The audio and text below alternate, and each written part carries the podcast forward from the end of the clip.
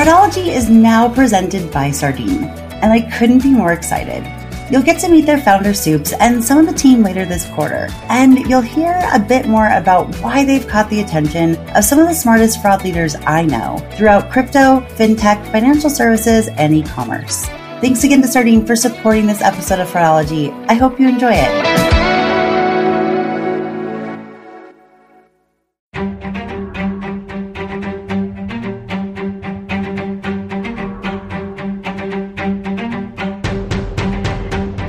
Welcome to the Fraudology Podcast, where every week we will dive into the science and study of online fraud from the perspective of a veteran fraud fighter. I'm Carice Hendrick. I've focused my life and career on online fraud prevention for over 15 years, working with hundreds of the most well-known e-commerce companies to help them prevent payment fraud and abuse.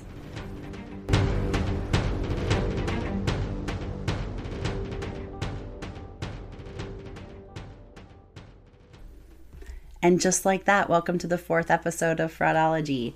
I'm starting to get into the rhythm and the habit of recording a podcast weekly. I am so grateful that I have a very patient and understanding editor who has been okay with me submitting my episodes a little bit later than I would like to, but I'm really trying hard to be selective on the things that I focus on because I tend to want to do all the things, and then that makes the follow through kind of difficult sometimes. So I am committed to this podcast. I'm committed to producing at least one episode a week, and I'm excited to do so. I wanted to say that I was planning on talking about the big industry news that kind of shook everything up. It shook up the industry this past week with the fraud vendor that kind of came on the scene very quickly with a high dollar valuation and is now being investigated by the SEC for fraud. I don't think that was meant to be ironic, but obviously it is. I definitely have some comments on it. I've had several conversations with former employees as well as other people in the space about it, and I've kind of put together a narrative, but I'm going to hold off on that for two reasons. One, I want to be selective about what I say and what is shared publicly. And I think primarily my comments publicly will be around the venture capital investments in this industry and due diligence that's necessary and etc. But the other reason is that I got a chance to interview Chase Park, who I've been wanting to have on this podcast for the last couple of weeks. And that interview went kind of long, so I'm not going to be doing a What the Fraud segment this week, which was going to be about that company. So hold tight for next week, and I'll select what I talk about there. But I think, what I really want to say about that right now is just I know that it's kind of shaken our industry in a way, and there's been a lot of questions about what happened and all of that. But I think it's just important for us to continue to focus on what we're focusing on, whether it's, whether you're a merchant focusing on operations or a solution provider, working to be the best. I think it can be really easy to be distracted by the noise. I certainly am sometimes. And I know that there are several companies that are worried about their own funding now because of, what had happened. But I think that, as we continue to focus on providing value and the right things and continually improving technology, that the noise kind of gets drowned out. And eventually, I think also at the end of the day, I'm, feel most bad for the employees and hope that if any of them are listening, that they know that I can be a resource. I've already helped several of them become members of the LinkedIn group I have for jobs, etc. So I'm trying to help where I can on that. I can't imagine just how hard that was to suddenly have that impact on their families and their livelihoods. So that's pretty much all I'm going to say. I just didn't want to not say anything, but I really want to leave the majority of this time and space on this episode. And it's a little longer than usual, but I really encourage you to listen to all of it, especially because towards the end, we really got to what I consider the good stuff. Chase has done such an incredible job at understanding dark web communities and in a way that honestly I haven't met anyone else that does. I think a lot of that is because he's really invested a lot of time and energy in this for over 2 years. So he's really grown his personas and gone up the ranks in these groups, and he's privy to the highest conversations with the most skilled fraudsters. And he's really given me the edge that I've had over the last few months on understanding what's coming to online fraud because of what's happening and how much the fraud economy and the fraud communities are shifting because of COVID as well as other factors. So with that, I'm really looking forward to hearing what you learn on this episode today. And also, if there's anything that we talked about that you wanted more information on, I'd love to know. I could always bring him back. I really enjoy working with Chase and really admire his knowledge. And I think that, I hope that you find that both of us really complement each other well. So with that, I hope you enjoy this interview.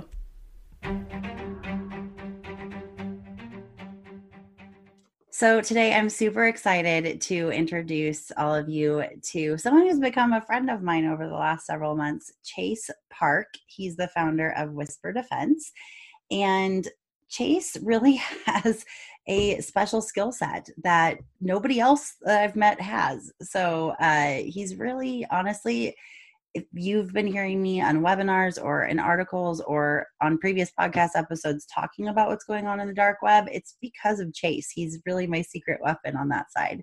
So Chase, thank you so much for joining me on Fraudology. And if you don't mind, just, I mean, I know who you are, but why don't you share a little bit about your background and how you got interested in fraud? Yeah, so it's been a rocky road. So my name is Chase Park. I've been in the Army for about 7 years now. About 2 years ago, I kind of just stumbled upon Tor, dark web stuff. And I was like, I was looking towards more of the morbid stuff, not a little worse than fraud. Now I probably won't talk about here, just keep it sane. Yeah, so payment fraud is a little bit different. Yeah. So I was looking at that stuff, and I kind of just stumbled upon this fraud section. I was like, well, this is kind of, it just clicked. It clicked a lot better. I understand the stuff pretty well, and seeing it on the ground level when it happens is kind of interesting to me. Yeah. So you've essentially embedded yourself into some of the top fraudster communities on the dark web, as well as in other, private groups and communities that really you can only get to by invitation. Is that right? Yeah, so well, it's kind of like closed loop communities. So a lot of the groups I'm in, they don't even invite people in anymore, just because it's more, if you're in the group, you're in the group. If you're not in, you're not there for a reason. You're not supposed to be there. And then what I kind of actually like doing recently is like, even when new groups open up, I'm the first one in there. So I'm seeing new groups, start at 1 and 2 people and grow to communities of thousands of people. So I'm kind of there when it starts and usually there when it ends. But you're not actually committing fraud, correct? No. I have different personas that I use on here. I'm just like a fly on the wall. I imagine like a bunch of fraudsters around a coffee table, like, hey, like we're going to hit this company next. And I'm just a fly on the wall, like, okay, like checking that one down. Right.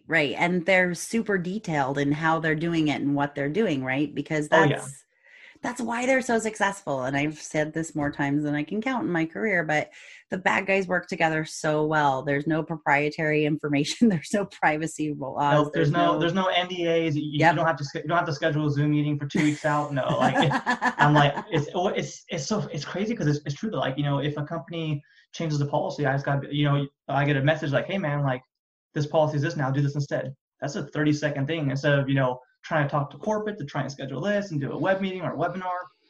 Information is instantaneous. Yeah. There's times even when people will have refunds ongoing and companies will change their policies and you adjust your fire and move on. You don't stop and be like, what do we got to do? Like, hey, okay, we'll just try this instead. Oh, it works. Okay, boom, problem solved. And that SOP probably took the companies who knows how long to produce. Yeah. Well, you and I have been on calls with very, very large companies and you have informed them, hey, I know you changed your policy about this. And they're like, wait, how did you know that? Well, they've already found a workaround. It's crazy because I usually see when I'll just say company X. I know I'm not. Yes. I'll see when company X first comes on the net, comes up on the radar as being hit, and it takes them 3 months, 6 months, a year. And then within a day, the fraudsters are like, okay, well, they made this new policy. Let's try this instead. And then you know, it's like that will work for another year. It just takes them so freaking long to make new SOPs and policies to fix it. And the fraudsters beat it just like that. You know, it's just so easy. It's a game of chess, and the companies are about 3 years behind. Yeah. Yeah. It's frustrating to be on this side. I know you and I have both commiserated that over that a lot, because especially you see how much money online companies, especially I would venture to say any company that has a pretty well-known brand, is being hit right now, either with refunding or this other type of fraud that we're going to talk about today too. Mm-hmm. And especially during the pandemic, it has just, I mean, beyond. It's a good time for fraud. It's crazy because when the pandemic first started, you know, everyone was like, hey, like, you know, contactless deliveries, you know, like you're not going to sign for stuff. And the fraudsters were like, it just makes it so much easier for these guys. Well, not just that, but there's so much more demand, right? Because there's a lot of consumers that want, So maybe let's kind of start from the beginning and talk a little bit about refunding fraud. I've mentioned it on previous podcasts. You and I did a really in-depth webinar for CNP 2 weeks ago, and I'll be actually putting the link to that YouTube clip of the replay. It's the hour webinar that we did on the show notes, because I think it'd really help anyone that wants to understand better how this works to really see the visuals that you put together. And I think you did a fabulous job at really, you know, breaking down how this works and what it looks like on the dark web and on these communities and how easy it is. But we're certainly going to talk about that a little bit. So do you want to explain a little bit about what refunding fraud is? Yeah, so refunding fraud in a very broad sense of way is, let's say I want to buy a product from company X. I want that product for free. Let's say I want to buy a laptop, you know, for our webinars. So I want to buy a laptop. So I'll go ahead and buy the laptop from company X. It gets delivered. I'll write my refund and I'll say, hey man, my laptop from company X came. Can you refund it? He'll say, okay, oh yeah. What's the order amount? What's the order number?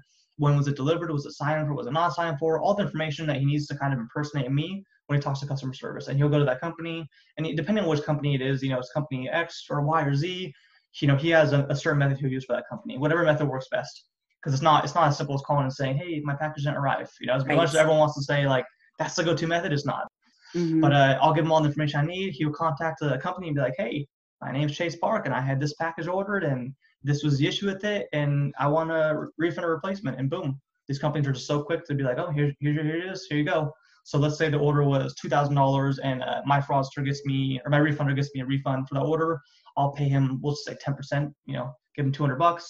He gets $200. I get $2,000 laptop for free, or for a fee. And the merchant is out. I mean, it's basically like they shoplifted the item from the merchant. Like there are chargeback fees associated, but still they don't get they're out the product and they're out the money. Yeah. It's they kind of get double hit in a way, because they're getting the money from the person, from the customer, shipping the product out, and then getting that money yanked right back from them. Mm-hmm. So they're left with an empty wallet and empty shelves. Well, and so many retailers think that this is a supply chain issue. When they start to see their refunds, you know, skyrocket or go higher, they think, oh, is there something wrong with our shipping partner? Is there something happening at the warehouse? I know a lot of warehouses have had to socially distance over the last several months, especially in the U.S. So they know that warehouses are slower, or, you know, things are falling through the cracks, or then they think it's a customer service issue. Most retailers don't think, oh, this is fraud, because there's not a chargeback associated. And that's such an antiquated thing to think of. But that's what the fraud departments are so used to doing is it totally slips through. And the problem is, like, I mean, we talked to one retailer, I can't remember if they said this just to me or to you, but it's one of the ones that we've been talking with recently and working with recently, who said that they're you know, pretty well known, that the amount of customer complaints, whether it's did not arrive or the item was broken, or, you know, all the 5 or 6 different refunding methods that we have in the PDF that I'll also put a link to in the podcast.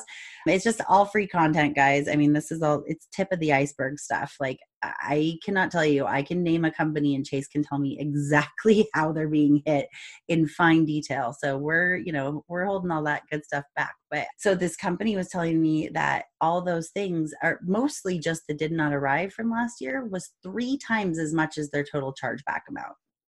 Well, because I mean, that's huge. Like, say that their chargeback amount is $1 million, and they have a team of like 20 people trying to like keep that down, right? And fight the fraud. But then over here, you've got other fraudsters deliberately, doing a new method, and they're hitting you for $3 million and nobody's even manning it. Like, it blows my mind. In the community, like, everyone knows, like, chargeback is like a last resort. Like, you don't make a purchase and chargeback it. Like, you chargeback it when, like, your refunder fails and you can't figure it out with the company themselves. Then, like, when your back's against the wall, then you're like, okay, I'll do a chargeback. Right. But no, I just feel like chargeback, and I know this is wrong to say, but it's kind of like chargeback is like the old way. It's still prevalent. It's still there. It's still like a bright shining star, but there's a bigger diamond, shining now. Like, chargeback is like, it's good to have. Right. It's like a fraud tool in your pocket, but refunding is so much easier. And why do one chargeback and the bank's like, has their eye on you when you could do 10 refunds and have no one even bat an eye? Well, and I will say, we're about to talk about another type of fraud that actually will result in chargebacks, but I think what you're referring to is friendly fraud from a customer perspective. Those customers who have, figured out, and this really started in the recession back in 2008. This is when I really started to see friendly fraud. That was when, like, we all sat in a room, the chargeback committee for the Merchant Risk Council. This makes me feel like it's the equivalent of the AV club in high school, but we all sat in a room in Vegas and we're like, what do we call this thing? And several people wanted to call it friendly fraud. I will always say I was not one of them, but I was also one of two women in the room, so a little outvoted. But, when friendly fraud first started coming up, it was, these customers who are okay bending the rules or not really having scruples or ethics. And they would call their bank and, say, oh, my card was stolen, or, oh, I didn't receive it. But yeah, the banks are starting to keep an eye on this. Merchants are starting to say, hey, if you issue a chargeback, we're not going to let you shop here again. Like, they've got processes and policies on that. So for people for friendly fraud, they're like, this is so much easier. And a lot of them don't think that they're breaking the law. Or if they do, they know that they won't ever be caught, right? Well, also the problem is, like, people like you have done such a good job at stopping chargeback fraud. It's like, you guys are doing a great job. That's why fraudsters are like, well, shit, like, when there's a million Carices in the world trying to stop chargebacks, you can't just keep doing, it's so much easier to, like, hey, like, I just picture it like you with a shield in front of a company just standing there. I was just thinking about my husband's biggest nightmare of there being a million Carices in the world. All trying to, like, all on the phone, like, denying chargebacks. It's so much harder, It's like, and with every single person in fraud looking at, like, you say fraud, everyone's like, oh, chargeback fraud. It's so much easier to kind of sit in the corner and just do your little refunding stuff instead. Well, right. And if you're, planning on doing friendly fraud, it takes a long time for you to get that money back through your bank, right? And this is almost instantaneous. It might take up to 7 days, but not all. I can't say the two names, but they're massive retailers. Dude, it's crazy because you can make an order from them, have your refunder refund it that day, and the next day your money's back. That's nuts. When the chargeback takes, 30, 45 days? Mm-hmm. And if you're going to dispute it, it's like, oh, dude. And let's say, like, you do a chargeback for, $2,000 for a credit card? Mm-hmm. And in 45 days, how many refunds can you fit in? Quite a bit. If I can go on, I'll say Company X, at companyx.com, and order two iPads, and I get 1 day shipping, it comes tomorrow, and I get it refunded, and the next day it's refunded. That's a 3-day turnaround for $4,000 in profits, and I just turn and burn, turn and burn, turn and burn. It's like, why would I even think about doing a chargeback if I can do $40,000-$50,000 in refunds? Well, and yeah, there's so many millions of dollars invested in anti-fraud technology, and I think we've created this problem for ourselves, not intentionally by any means, but we've always known that this is a cat and mouse game. And so it's chess. Yeah. It, or whack-a-mole sometimes. It's like chess and whack-a-mole, depending on which side you are, which, where you're looking and how you're looking at it. But yeah, I think it's, my biggest thing is wanting to make sure that online companies understand that they're still getting hit, even if their chargebacks are staying relatively neutral, relatively the same. They're getting hit hard. And something that's really concerning me is this bigger trend of what I've been calling fraud as a service. Somebody else smarter than me may come up with something else, but refunding is definitely part of that, because essentially, if you have seen the webinar, or if you're going to see the webinar, you'll understand this more, but the whole chain of events is so different from typical fraud. Typical fraud with carding and things like that the fraudster has to kind of guess what the market's going to want. They purchase the item with the stolen card. They then have to find a drop address near their location to get that item. Then they have to post it on a marketplace or classifieds, and then they're getting the money when they fence it, and they have to probably meet up with the person or mail it or whatever. It's kind of a hassle when you think about it. If you flip it over on its side and you say, hey, you get to pick out what you buy. You get to pick out what you buy and I'll get your money back for you. That is a whole new ballgame. And I think a huge thing to point on is that they are advertising to the same customers and consumers that these merchants and retailers are advertising to, right? Like, these are regular people, because the advertisements for refunders are happening in pretty public places, social media, threads on different forums. If you know what to look for, you can find them pretty easily. Now, you as a retailer can, Google your name and see, refunding, and see that there's ads about it, but you won't know exactly how they're doing it. You'll just know the limits and stuff like that, right? Well, it's because if you, let's say you're a company X, you Google it, you'll see what it looks like from the customer side. Yes. That's the issue. Yeah. Behind it. Because the refunders are never going to say exactly how they're hitting the company, because then they're going to lose their customers. Yeah. Because you as a refunder, you want your guy to come to you and be like, dude, you can do company X. And you're like, damn right, I can do company X. You're not going to be like, I can do company X by doing X, Y, and Z. Because the customer's like, okay, why am I paying you? So, exactly. So you want to make it as mysterious as possible. Like, ooh, I can refund all these companies with magic. And the guy's like, shit, it's magic. And then sometimes it's up to $15,000 for some companies. Yes, especially the big ones. Yep. And those are repeatable too on the same accounts now. So before it was back then, it's you can do, maybe 2 years ago, you do a refund and it's hey, that company, gone. Leave them alone. Mm-hmm. Right. And now you can do a $10,000 refund and be like, all right, well, you got your items. Okay. Order again. And I know exactly why, but I'm not going to say that. I'm like, ooh. Round two. It's hard as a consultant, guys, who also wants to educate everyone to hold things back. We do really want to work with people and help them on a more detailed level, because we do know how they're getting hit. So, we don't want to offend people, first of all. But I know it's so hard, because especially on the community side, on the fraud side, they name after name after name after name. That's how you normalize and socialize. Yeah. They love it. Well, and I know. Talk about copyright and brand issues. Yeah. It's funny because, I say funny in a fraud sense. Right. I know. Irony, right? Yes. But it's crazy because they'll just use your logos or your announcements and just put those up over it. And obviously it's crazy because they're just so open about it. There's no secrets, They're like, oh, almost company X, company X. When they use their logo, do you think it almost makes people think that that's something that the company is offering, or no? No, it just looks more appealing, more legitimate, It, rather than you see the brand, Some guy scribbling on the wall, come use me. You see my logo for my company, and you're like, okay, and then it says especially the very well-known logo, 7%. You're like, okay, that feels pretty safe. Yeah, 7% off of your order value to have somebody refund, and you don't feel like you committed a crime. It's insane because you used your own card. You used, your own information. But like you said before, most customers won't go back to the same company to do it again. And I think that's a huge difference, because a lot of people think, well, this is just refund abuse. It's a lot different than refund abuse, because they're not doing it to the same merchant over and over again. They're doing it this merchant for a little bit, and then this one for a lot, and then that one for a lot. And they're being coached on how to change it. You only come back to a company, honestly, when you get let's say you move and you get a new card and you get a new phone number, or even a burner phone number, stuff like that. Or and some stuff you can even use a fake name. Some company systems don't catch it.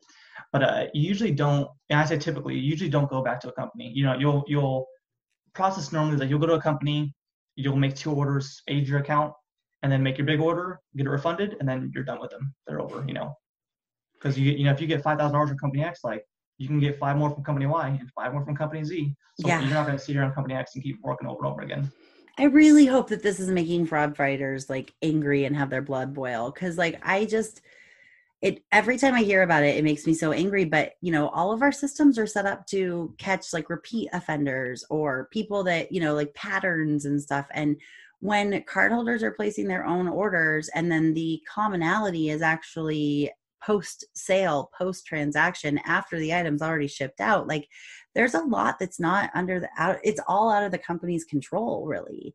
There definitely are identifiers that, you know, between you and I, we've figured out, like, you know, because you know exactly what they're doing, and I know what merchants see on their end and what policies can change, and what the commonalities are that we've been able to, you know, put those together. But really, it's something that really isn't being addressed in any way, because a lot of people are saying, well, it's not really fraud. Well, it's not really, so I'll let supply chain deal with it. Yeah, but it's not, because it's millions of dollars. Yep. And I know for you, it's been so frustrating to see these companies over and over and over. Like, because another part of the socialization and normalization of refunding is, people, when they get their orders and they get refunded, they post a picture of what they got for free, or they the vouch. You leave a vouch. It's like a vouch plus, and like you know, usually if your refunder doesn't order, he'll be like, oh, like, order's done, you happy? Leave me a vouch. So you go post and be like, oh, like, Carice refunded me $6,000 with the two computers from Company X, and everyone's like, shit, Carice got $6,000 Company X. Like, I want to do Company X. Yeah, that's what kind of keeps that momentum going. It's that normalization and the socialization that. And I think another big point is the people who are placing orders and using refunders probably wouldn't be making purchases at your company anyway. They are specifically doing this, right? Never. Yeah. Some of these companies I see is like, again, I can't. I know, it's killing me. Because one of the companies we've worked with, so that's why it's crazy, because a company like that, normally no one would even know their name, because they don't primarily sell the product that people are refunding. Right. But when a refunder's like, hey, like, this company also sells item Y, everyone's like, oh shit, like, it's all the item Y. You know, it's kind of, because I just sell it on like a fluke. You know, as like a subcompartment on their website, it's like in the corner, like, oh, like, electronics. Oh, we sell this also. And everyone's like, boom, easy refund. Oh, wow. So yeah, I mean, like I said, we've come up with different policy things and stuff like that. And we're also working with a company to, you know, work on a bigger scale solution later. And, you know, you and I, you've been so instrumental in that. And I just cannot explain how much education I've learned from you in the last several months.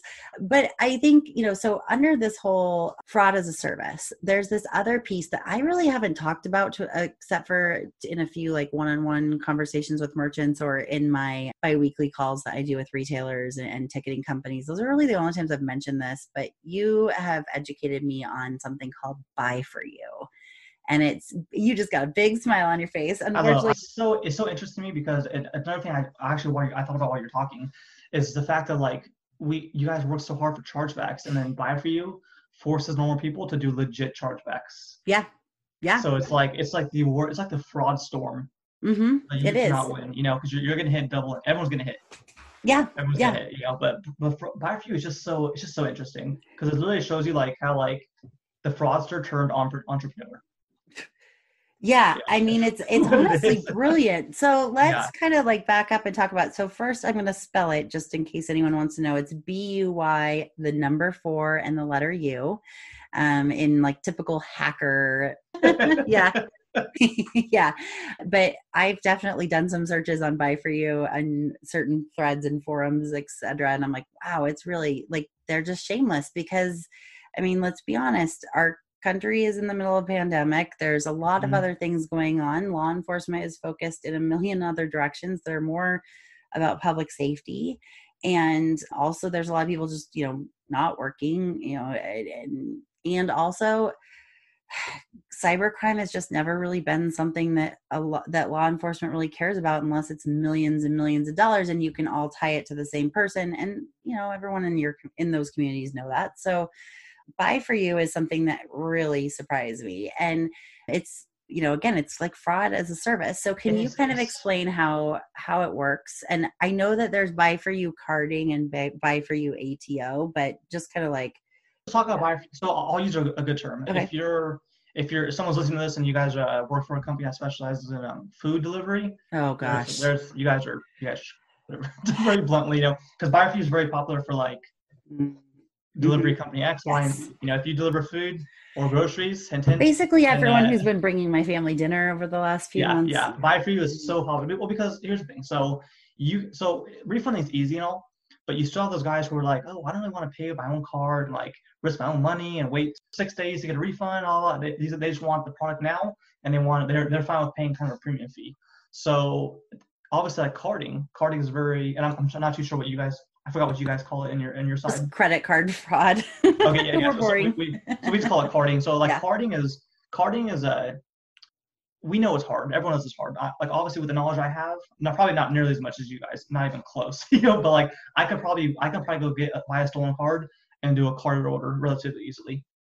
Hopefully, there's still, you gotta worry about like IP spoofing, all this crazy stuff that all these countermeasures that. Because again, we've been ants on a picnic. They're going to go where, and I have to give credit to the CEO of Vesta. He said that the other day on a webinar I did for the papers. And I was like, oh my gosh, I've said other things, but like I've said toddlers with cookies. I've said, lots of different analogy, but it really paints the right picture, right? Like as soon as one of them comes back and says, hey, I got a crumb, they all go that direction. Yep. So well, it's just easy. And it's also kind of like displayed as being risk-free because let's say I want to do an order from company X, I want to get let's get some KFC for my family tonight. I want to get some chicken. So I'm going to get some chicken. Right. And this is all spring for like, a $3 sign. Yeah. Geez, if you're going to have some. Yeah. Maybe we'll go for like, we'll go for like Din Tai Fung. They're pretty good. So let's say you want to hit them. Right. And obviously this is on the lower end because like food orders from the top three food delivery services are usually around 30 to 110 roughly. And obviously like for a certain company that does, or certain delivery company that does groceries, those are around like, well, especially when you also sell services for like company X, Y, and Z on your, platform where you can buy like groceries and also order a package or something, I showed you before. So like you can, those go from $100 to $1,000 roughly. They vary, but let's say on the lower end, let's say I want to get some like Din Tai Fung, right?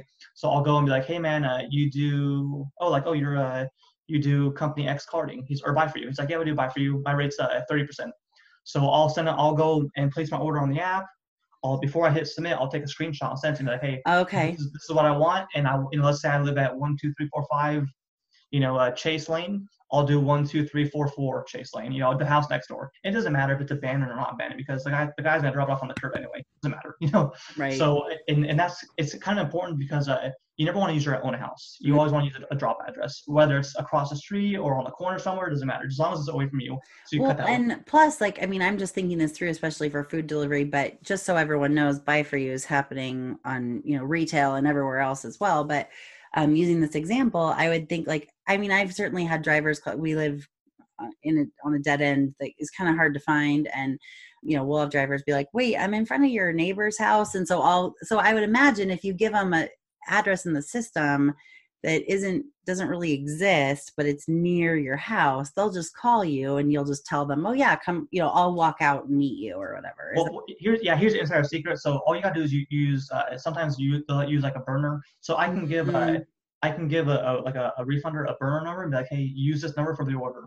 So when they get close, they'll call my burner number. So I'll be like, hey, I'm outside. I'll be like, oh, I don't see you. Drive down the block, 2 houses. Okay, I see you now.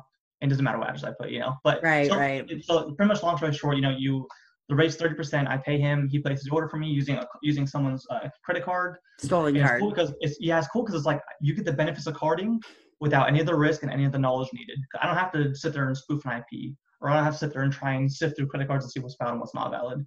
I just, he's going to inform me. I give him 30%. The order's $100 from Din Tai Fung. I pay $30 and it gets delivered to me. And it breaks the chain, It's because I use a burner address, or a drop address, a burner phone, and that's it. The chain's been broken. Really. I've been in touch with a lot of those food delivery companies, and I've told them as well, like my fear is, as more and more people are unemployed, and this is primarily in the States, but I know this is happening as well in the UK, more so than in Europe for various reasons, but it has to do with addresses and consumers and all these other things, but primarily this is US and UK. But the thing that I worry about is people who just want to feed their families. And, maybe they can feed their families at KFC for $5 instead of, $30 or $40. Like you do see a lot of guys in there. So there's also some guys, it's kind of heroic, I guess, in a way, but they'll say like, if you're buying food for like homeless people, they'll do a buy free order for you for free. So it's kind of nice of them. So nice. Yeah, to use your for them. Right, but they're using someone random's card, right? Like they're not using I hire them, right? So I want to get around. Yeah, it can be and those do turn into chargebacks, right? And 100%. Yeah, so I can hear people listening saying, "Well, how is that really a lot different on our end than traditional carding?" And I think for me, there's a few reasons. One is that it's a professional; it's somebody who really knows how to. Get around your system, and they're advertising your specific company because they know your systems. They know your, they know your processes and everything. They're not going to advertise those, unless it's a company that they know exactly how to hit them, whether it's a rules-based system and they know how to get around those rules, or machine learning, they figured that part out. And that's a little harder, but so, the other thing is though, that merchants are going to see a higher volume of this. They're going to, and they already are. For the bigger merchants I've talked to already about this, they definitely, it's like they have a light bulb go off and go, oh, that's what's going on with this, group of orders that we saw over here or whatever. The drop addresses are all over versus one metropolitan area. So if one carder is, having to find drop addresses near them, you can sometimes do some geolocation link analysis to figure out, the proximity to the shipping address, and we've got a ring in Kansas City or whatever. But when they're doing buy for you, they're doing this for people all over the country, right? Like, because they can spoof the geolocation across the world, right? Because there's some guys I know like a really well-known group in the UK does it for like people in the US, and that's it's just easy for them, And sometimes they could even it's crazy. So if you, let's say you live in like LA, Los Angeles, California, they can try and use a card that's like around LA. Right. It's better for the geolocation stuff. So that way the system's not like, wait a minute, this guy from Texas is buying his name for LA. Like, no, the guy from LA is buying his name for LA. Buy a proxy for like 50 cents with the ISP. Oh yeah. Oh, they're cheap. In the city. It's so frustrating. And also it's being, again, just like refunding, it's being socialized and normalized all over to regular consumers. This isn't just like fraudsters on the dark web saying, hey, I can do you a solid and do this. Like, they're advertising this to regular people. I wouldn't say that they're advertising it to people like me, but they're probably advertising it to people who don't feel bad about breaking the rules, or, they're the people that stack the promo codes or do the little extras or are in desperate need. Am I right about that? So the problem is honestly, so you are right. But another big thing I kind of want to mention though, a lot of the times you don't know what kind of fraud they're doing until you're in the game for a while. So at first you're just thinking like, well, okay, you're not thinking like, oh, 40%, he's carding. You're thinking like 40%. I don't really want to ask how he's doing it, but I pay 40%, I get an item. Who cares? These guys are like, they're like, Carice, don't worry about it. It's fine. It's safe. It's risk free. There's literally no link back to you. Like, it's fine. And then you could be like, well, how do you do it? It's like, well, I can't tell you how to do it. That's my service. And you're like, okay, here's my $30 in Bitcoin. Make my order. And it's not until after like 100 orders you're like, wait a minute, like, these guys are doing carding, or they're doing account takeover, or they're doing, X, Y, and Z, identity theft. You just don't really know. Because when you're new to the game, you are oblivious, and they want to keep you in the dark because you're a happy customer, because you pay, you get the item, and you're like, okay, I'm happy. I'll do it again next week. So several months ago on my previous podcast, we interviewed a guy who was a low-level fraudster who wanted to get out. And he is actually the first one who mentioned refunding. I mean, this feels like a million years ago. I knew so less than I do now. But he honestly didn't know how they did refunding or anything. He was like, I don't know how they do it. They just give me... And he like said it wrong, actually, the way he was explaining refunding. Like, he said that they used their own card. And we were like, what? How does that make sense? So like, he really didn't know why. Yeah, it's so funny you say that, because like I'm thinking back to like a lot of the guys who are refunders now. They used to just be normal customers. Now they're refunders. Right. They'll try and give you misinformation because they don't want you to try and replicate their service. Because you wake up tomorrow morning and there's 15 new refunders. So you want to try, and I see a lot of guys be like, oh, like I'm not actually doing carding. I'm doing like my own prepaid cards and refunding them myself. Like they'll try and so I'm saying, like they'll try and kind of. Yep. Missed a guy just so in your head, when you're sleeping at night on your nice like Louis Vuitton pillow, you're like, okay, this pillow's not too bad. It wasn't gotten too bad. It wasn't. So I don't care how it got. Yeah, I don't. Yeah, it's here. It's here. It was victimless. It's fine. Well, on last week's podcast, I talked about this girl that I know through a buddy of mine in high school, or from high school. He's not in high school. Wait a second, that sounded weird. And she made a purchase of a very nice espresso machine from a really shady website. And she was like, is this legit? And she failed to tell me that she'd already made the purchase, when she first asked me. So anyway, it actually turned out that she was recovering from surgery. And so maybe she was a little loopy, because I was like, how do you not know this is, anyway, whatever. But she's trying to report it to her bank. Anyways, it's a whole thing. But she obviously didn't totally care that it was suspicious. She wanted the deal, and it was a deal that she couldn't find anywhere else. And I think what I really want to hit home to anyone who's listening who works for an online company is that these are ways that they're getting around your system, or that they're basically, fraudsters are using legitimate customers to enable fraud because they know that that's the way to do it. Also, they are monetizing off of your service. You're doing the work. You're boxing up the item. You're paying for the labor to, pick and pull and pack and do all the things. And, you're paying for the item and everything. And they deliver it. Yeah. You also deliver it. Right. Yeah, and you get nothing out of it. And these refunders get everything out of it. And the buy for you, they're getting even a bigger percentage. But I guess that was one question I had was why would people do buy for you versus refunding? Because refunding seems a little bit less risky. So, while you're doing that, I typed up actually a buy for you service. So this one's for company X, big company X, one of the largest retailers. And so it says orders over $1,200 or 35% of your shopping cart. So let's say if I want to get an iPad, right? An iPad's the iPad, 12.9 inch, Series 4 is $899, right? You might not have $899 in the bank to spend, and you might not be in a situation where you can financially be like, hey, here's our money for a week, and I'm fine living without that, And also not only that, but you're using your own name, you're praying to God that this refund actually works. This guy could be a brand new refunder, who knows? Mm. You're praying it actually works, which normally it does because it's very easy to refund. But you're praying it works, But then you look at buy for you, and it's I can, this 35% of my shopping cart, so I can do $1,000 iPad for $350, and it's delivered to a drop address and completely cuts the contact off from any authorities, anybody, making sure anybody's seen that I got it. That's pretty simple. And if you look at it from all these guys will try and flip and sell. So let's say you do a buy for you, right? And I do a buy for you from company X, and I do an iPad. I do one a week. So I'm getting $1,000 iPad for $350. And I sell it for $700. That's $350 each time. And I just take that and I put it back in the fraudster's pocket, and I say, hey, another buy for your order. I just do different drop addresses all around my city. That's pretty profitable. Usually for refunding, I know a lot of guys will refund to resell, but I know a lot of them also just do it for themselves. Right. They want the newest shoes. They want the newest laptop. They don't want to pay $3,000 for a laptop when they could pay $300. But buy for you is you're paying a higher fee. Yeah. But you don't have to put that money up front, and you're not waiting at all. One thing for refunding, though, if you order a laptop and you get refunded, you're usually told to wait until after the refund's done to even open the laptop up, or or a brand new Mac laptop. You got to wait until the refund's done to get that confirmation to safely open it.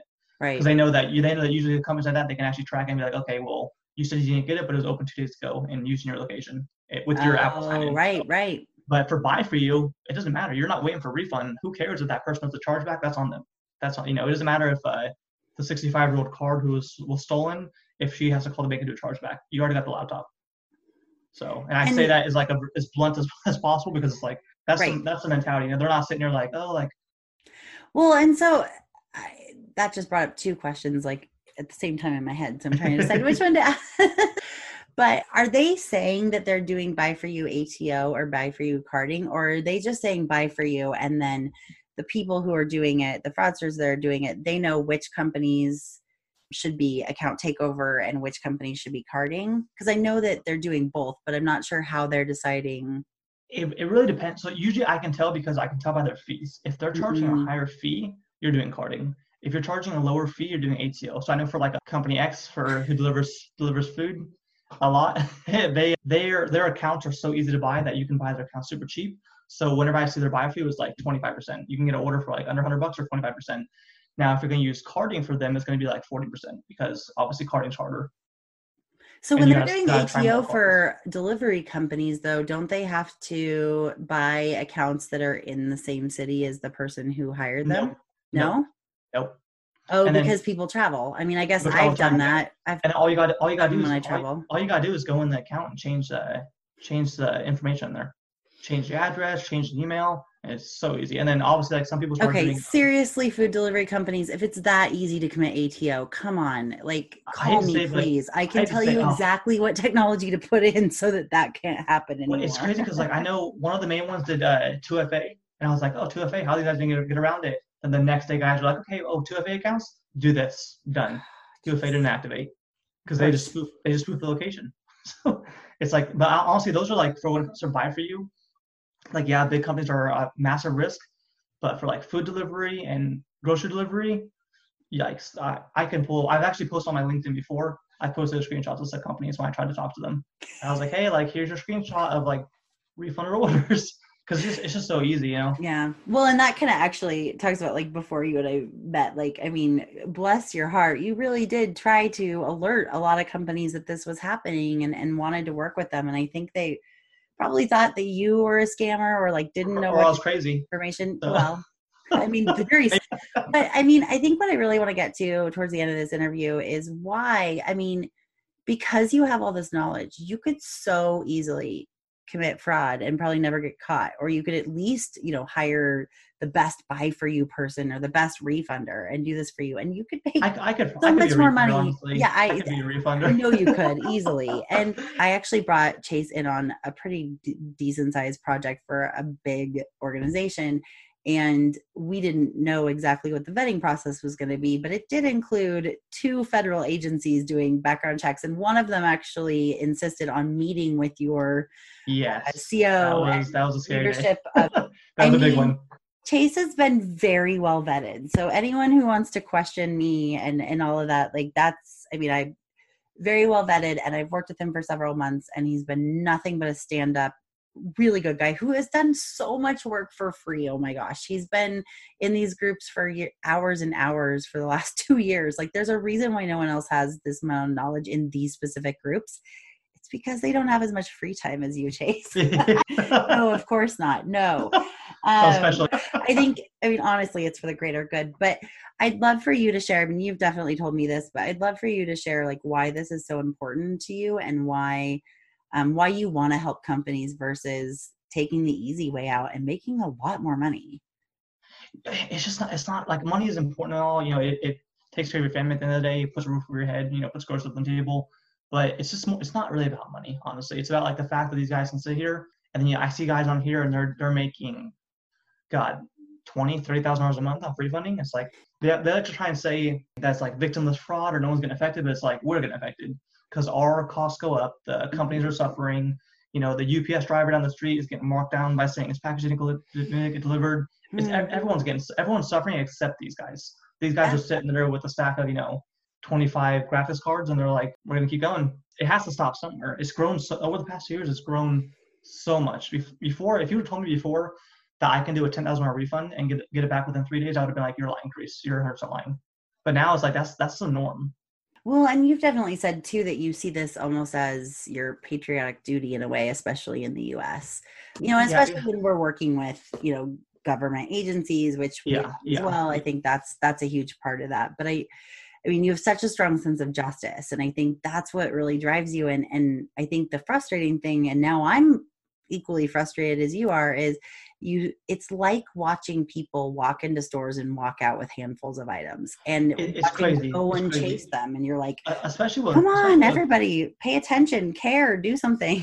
With like buy for you is crazy because I told this story like that identity theft, like I called the lady, which was a bad idea as well. So I saw it. I'll share on here too, just so no one ever does. Are you sure you want to? Oh, Chase, bless your heart. It was so bad. In case she's watching this, so she knows I actually am a good person. Well, so it was for our one contract, and I was on all the communities. And I saw someone post her identity stuff, so like her social, her name, her address, pretty much any information you need. Every address she lived at before. Oh, it was her whole or the boat she owned 6 years ago, her like security questions, everything.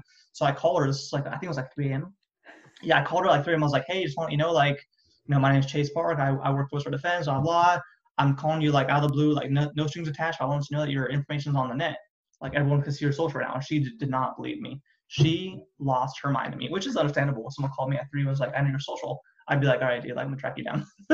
But she was furious, and I was like, hey, I'm just trying to help you out. Like, if my social is online for, you know, this group right here has 17,000 followers. Like, if 70,000 people saw my social, I don't want to call or maybe a text or something. Like, I want someone to let me know.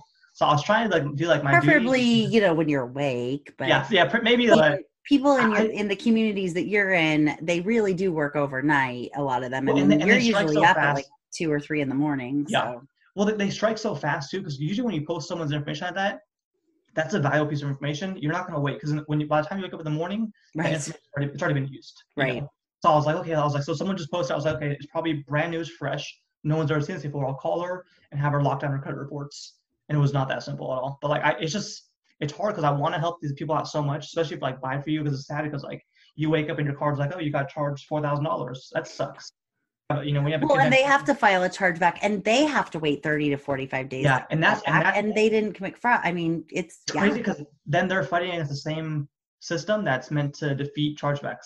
Yep. So it's like you're getting a double-edged sword. It's sad, you know. It's like someone has to do something. The problem is these guys work so fast that like we can't all sit in an office and try and plan out, okay, like how are we going to defeat the fraudsters in a closed room with no windows? It's not going to work. If you don't have information inside the community, you'll never beat them, because they're just so fast. Yeah. Well, and that's something I really noticed. I mean, honestly, for the first more than half of my career, I really didn't have any intel on what was happening on the dark web. It was all, you know, kind of putting these pieces together on the merchant side, or looking at the data and all that, and kind of like, oh, what do we, you know, oh, we can guess what they're doing. It was like a faceless opponent, basically, right? Hand-to-hand combat, but you're like, you don't really know what they're doing or how they're doing it. And I think for carding and like just general fraud prevention, we've been able to get by pretty well at that, because we can really, there's a lot of indicators and behavior indicators that you can be like, oh yeah, that's fraud. But now, as they're finding ways around that are completely outside of the fraud prevention system, that are usually, you know, fraud prevention doesn't even know about it until somebody in customer service is like, hey, we're seeing a lot of refunds here, or whatever it is. And especially because people aren't working in their offices now, they're not talking to each other in different departments as much. So that's really a breakdown. Like, it's just not, you know, they're not seeing it as much, like, because there's not a chargeback attached. Like, they don't realize it's happening, and they just assume, oh, well, gosh, you know, we must have a lot of customer satisfaction issues, or our shipping partner must be awful.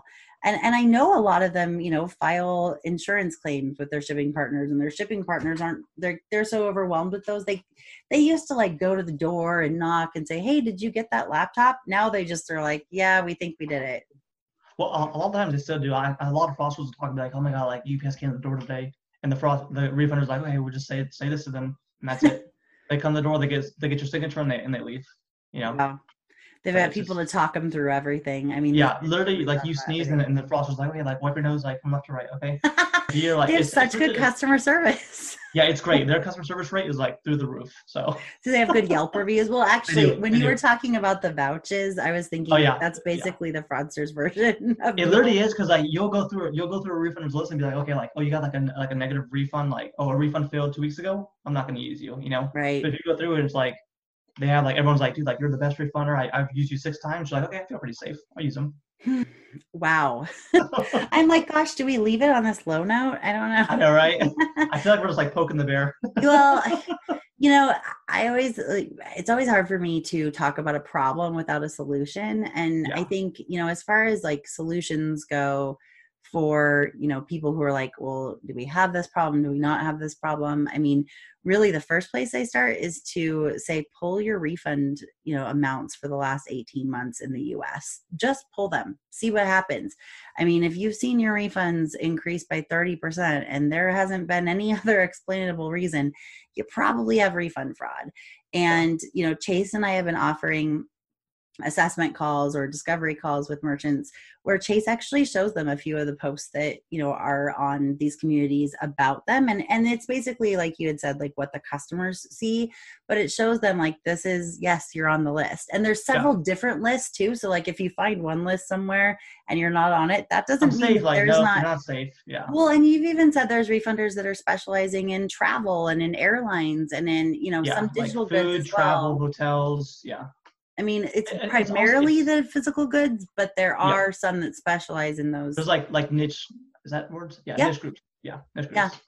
Yeah. So, I mean, nobody's really truly safe, but, you know, so we can show you that. And then obviously we, you know, that is for the intention and hope that you would work with us as we're working with several other merchants in working with them to prevent this. And really it's a 1-2 punch because Chase knows everything about how you're getting hit. And if he doesn't, his persona, I should say, is friends, or one of his personas is friends with so many refunders that, I mean, I've been blown away at how much detail you've been able to get just by saying, hey, I want to hit this company. How do I do it?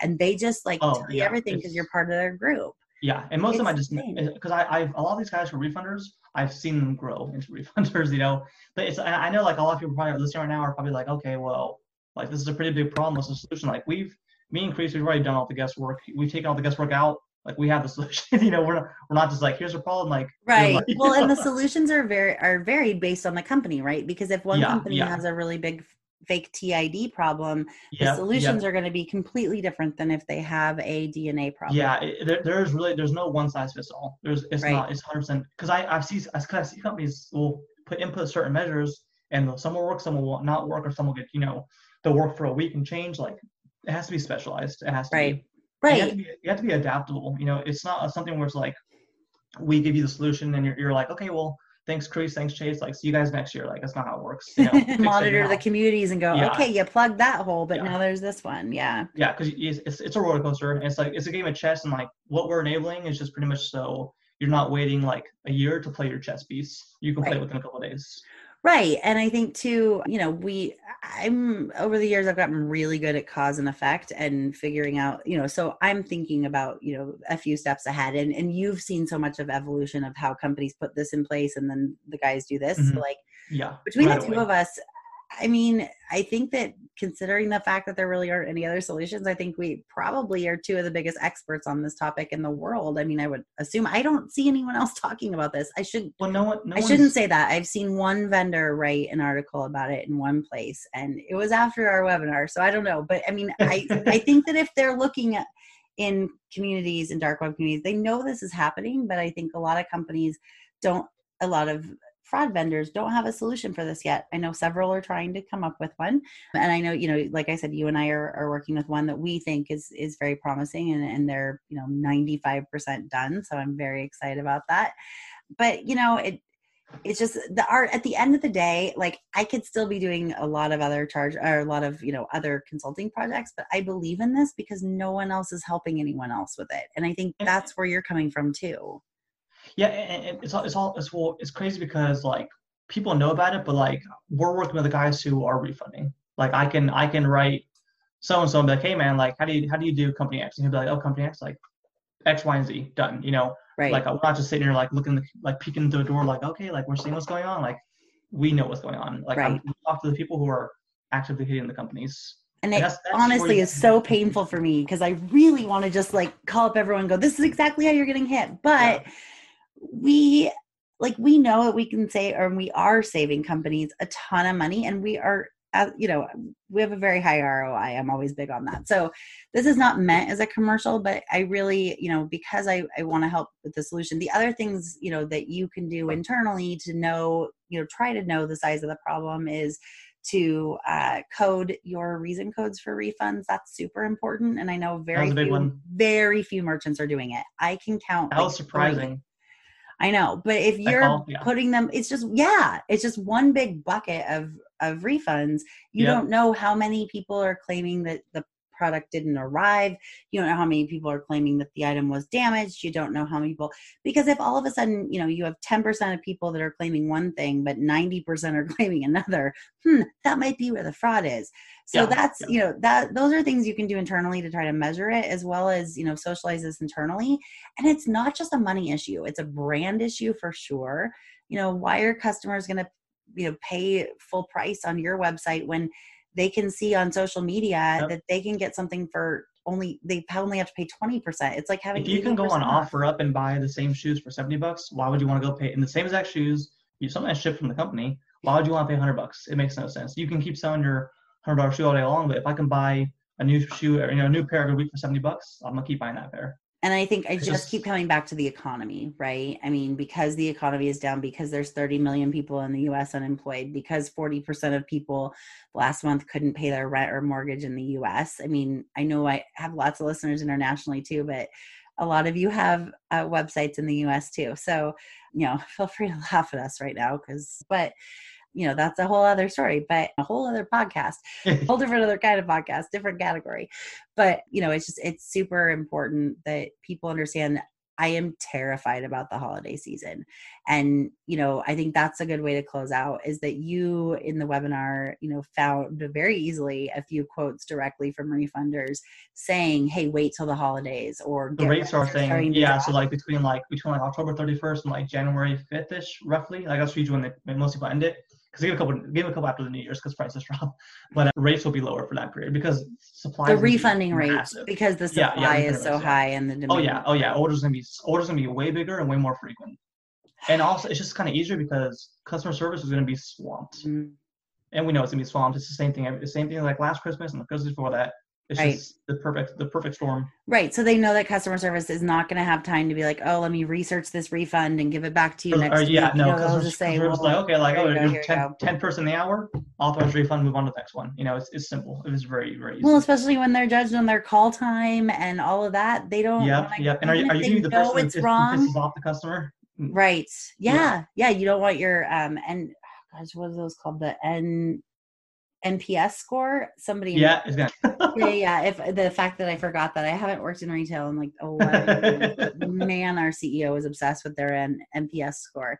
Your NPS score is going to tank. The, you know, reviews online are going to take, like, all this. And, you know, it's really, I don't know. My biggest thing is just sounding the alarm, and whether people hire us or not, I mean, certainly we really want to help people, but I just want people to know about it and to care, honestly, because this is something that, you know, my sense of justice is not isolated to credit card fraud or account takeover. Now, Buy4U is that, and that is equally scary, especially because they're not saying what they're doing. They're just saying, don't worry about it. I can get it for you for 60% off. And how many people are going to, I mean, we all know people in our lives that aren't going to second guess that, unfortunately. Well, it's hard because it's like, if look at the economy right now, the economy is so bad that you see something for 30%, you're going to buy it. You're not going to ask, like, how'd you get this thing? And it's not 30% off. It's 70% off. They're only paying 30%. Yeah. And you're left holding the bag. And honestly, you're out so much more. So it's, you know, a brand issue. It's labor. It's, you know, extensive, everything else. The other thing I worry about too is for public companies, at some point you're going to have to explain to your shareholders why you have had so much negative, you know, profit and that your refunds have come up. I've worked with a few very large public companies that brought me in to reduce chargebacks because they had to have a very uncomfortable conversation with their shareholders about how high their fraud was. So, and how high their chargebacks were. So on that very merry, cheery note, Chase, I really appreciate your time. And I've really... Thank you. Thank you for the time. I cannot tell you how much I've learned from you. And thank you for sharing all this with the podcast as well. And where can people find you? Is LinkedIn the best spot? Yeah, LinkedIn, or just through your website too. Usually, you know, if they just do a consulting call. Right. Yeah. So Whisper Defense, or also, you know, you can book consulting calls through Chargelytics Consulting if you're interested. And thank you so much, Chase. I really appreciate it. Yep. Thank you. Thank you again to Sardine for sponsoring this episode of Fraudology and for supporting information sharing and collaboration across the fraud fighter ecosystem. You can learn more about the team and their mission at Sardine via the link in today's episode description.